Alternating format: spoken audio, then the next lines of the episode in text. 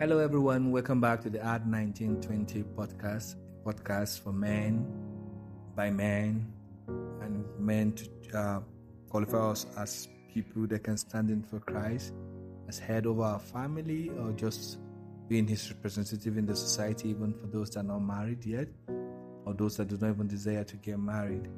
But it's important for us to be equipped to do God's work and service. And so, uh, for some time, some weeks back, we started a conversation on being like Christ as men. And so we're going to be concluding that conversation today. And it's going to be our last uh, podcast for the year. Hopefully, by January, we're going to start afresh and be more consistent. And we're going to be able to cover the whole 52 um, weeks by God's grace in 2022. And so, remember the last time we started our conversation on what it means to be like Christ as men, because that's what God has charged us from the scripture. Read from Genesis to Revelation, you see that, and more um, particularly in the New Testament in Ephesians. And Christ charged us at various points, and Apostle Paul and Peter, and also charged us that we should be like Christ uh, in our home, become the head, and that's what it means to become head. And so, you know, the issue of this headship has caused a lot of confusion and uh, but what it really means to be headship is to be Christ. And so last week we were talking about that. It also means about service. It means about being there for your family, being their protector, and being able to work uh, with them together uh, to achieve God's call and purpose.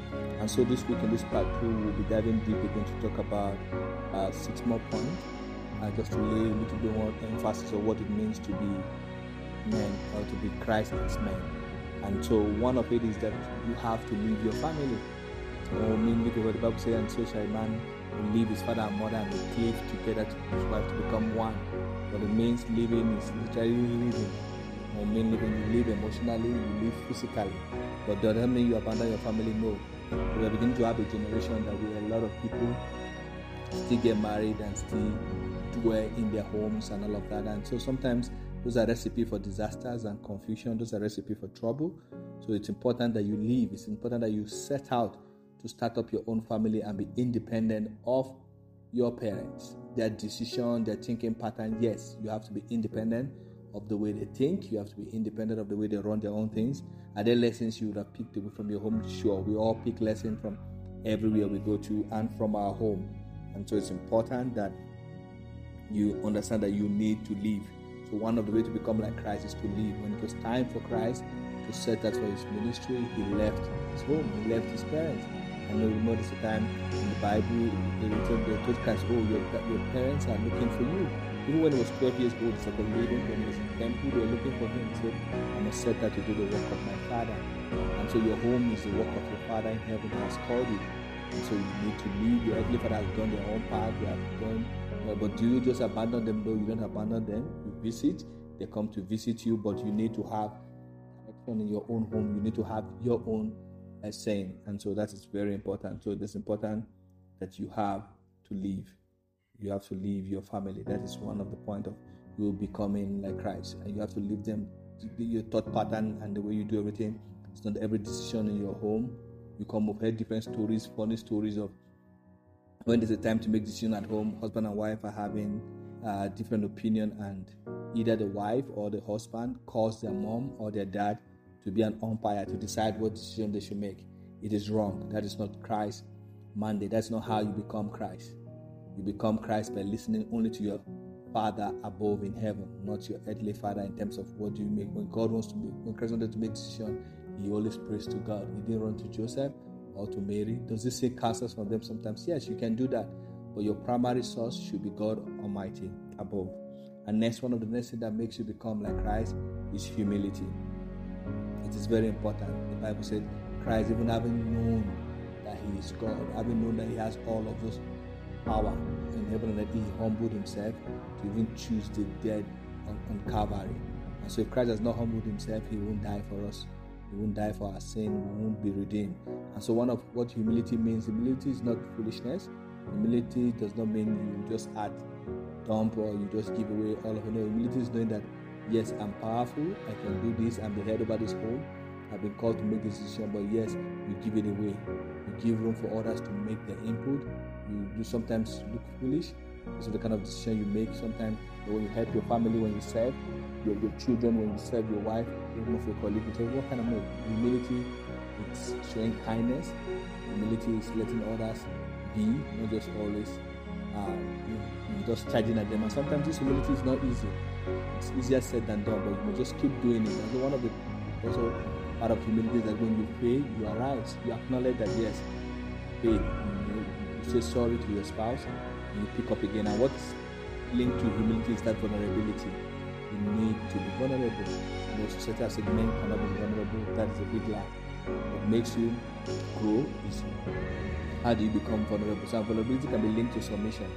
You know, people have linked submission only to women, but even that Ephesians where that issue of submission came up, it is clearly stated there from that the, the, the, before getting to the point where we started talking about women, wife submit to your husband. It said submit yourself one unto another.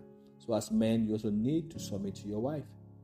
You also need sometimes you can make some decision, like I said the last uh, part one, that you can make some decision. It's not that you, cannot just make those decisions, but you need to incorporate your family because you are one now.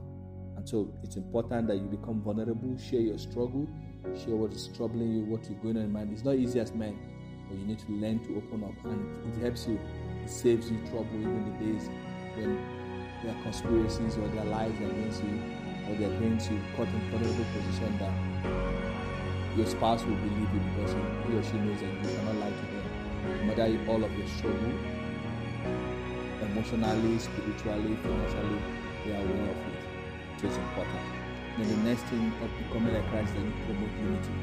And that's one of the things that Christ did even among his disciples. He never allowed quarrel to stay. He promotes unity. And so you should be a uniting force in your home. Don't be the one that divides your children and your wife and your children. No, you have to unite. And unity is not just in, in, in, in one accord. Unity is that when even you are in somewhere in Canada, your wife is in Nigeria or in Ghana or in South Africa or anywhere, both of you are united. So if your wife says something and they call you, it's the same thing. And unity does not start you keep building it over time. You are united in the same front. Even when you disagree with one another, you are united on the principle that Christ is the head of your home.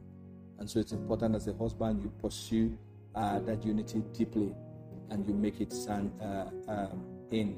Then the next thing, becoming like Christ, is to provide security. And we'll talk about security, or mean security in terms of shelter, security in terms of food, security in terms of, of, of emotional safety. They know that they're safe. We saw Christ did that with his disciple. Every time they went somewhere, he ensured they eat. Even the crowd, when they came to them, Christ ensured they had security. When they were about to go, say, No, we cannot send them away like this. They have to eat. So, security is that you ensure that the family is safe health wise invest time in praying for their health, invest time in praying for, for their successes, invest time in praying for their safety as they travel. Even your future children, your future family, you can keep praying, start investing those prayers now. And because they can they come back to with big and huge harvests. So it's your responsibility as a man over your home. You know, you know there's a stereotype that society has said, oh yes, you know that it's causing a lot of uh, men trying to kill themselves because so men are providers. Yes, men are still providers. But the problem that we have in society is that they try to do it with their own power. They try to do it with their own ability, so they become stressed out. But for we as Christian men, we have been called to do it with God. So God is the one that's called us into this service, so He will provide. So that's the difference. And that's why you do it, you provide the security without being stressed, without being worn out. So you must ensure your family is provided for, but not in the expense of that you work yourself to death that's not what we're saying. That's not what that does not make you Christ. Christ was well, wasn't working himself to get to provide for his disciple and for those around him. And then the above all, one thing that is important for you to become like Christ as we round up this conversation is love. Love, love, love. We cannot overemphasize emphasize the issue of love. You know, we talk about love all of the time. You know, February is coming again very soon. So Valentine, you're doing love for your spouse. You take them out. You take good care of them, you provide for them, they travel, no, but that love is beyond that. And so I will charge you as we go through this Christmas period, this year that period, spend some quality time studying First Corinthians 13. Know what love is. Love is not about provision. Love is not provision. Love goes beyond that. Love is patient, is kind. Love helps others to achieve their goals. So, are you helping your spouse to achieve their vision? Are you helping them to grow? Are you helping them to feel safe? The love binds all of these things I've said together. It's love that promotes unity in the home. It's love that can make us become vulnerable. It's love that can make us even show uh, humility. And so there's something I would like to add as we end is that by doing all of these things, you yourself you are promoting your own spiritual growth. It's not just the spiritual growth of your spouse and your children, but you are promoting your own spiritual growth as a man. So if you have been struggling spiritually to grow as a father or as a single person, what are you doing for your family? What are you even doing for yourself? How are you building yourself in humility? How are you working to become like Christ daily? And so I hope that you've been able to learn one or two things in terms of becoming like Christ as men. Hopefully, we'll see ourselves again in the new year and show you get some quality time to rest this season. May God bless you and show you areas that you become more like Him to be able to provide and lead your family. Amen. Take care, everyone. See you in 2022.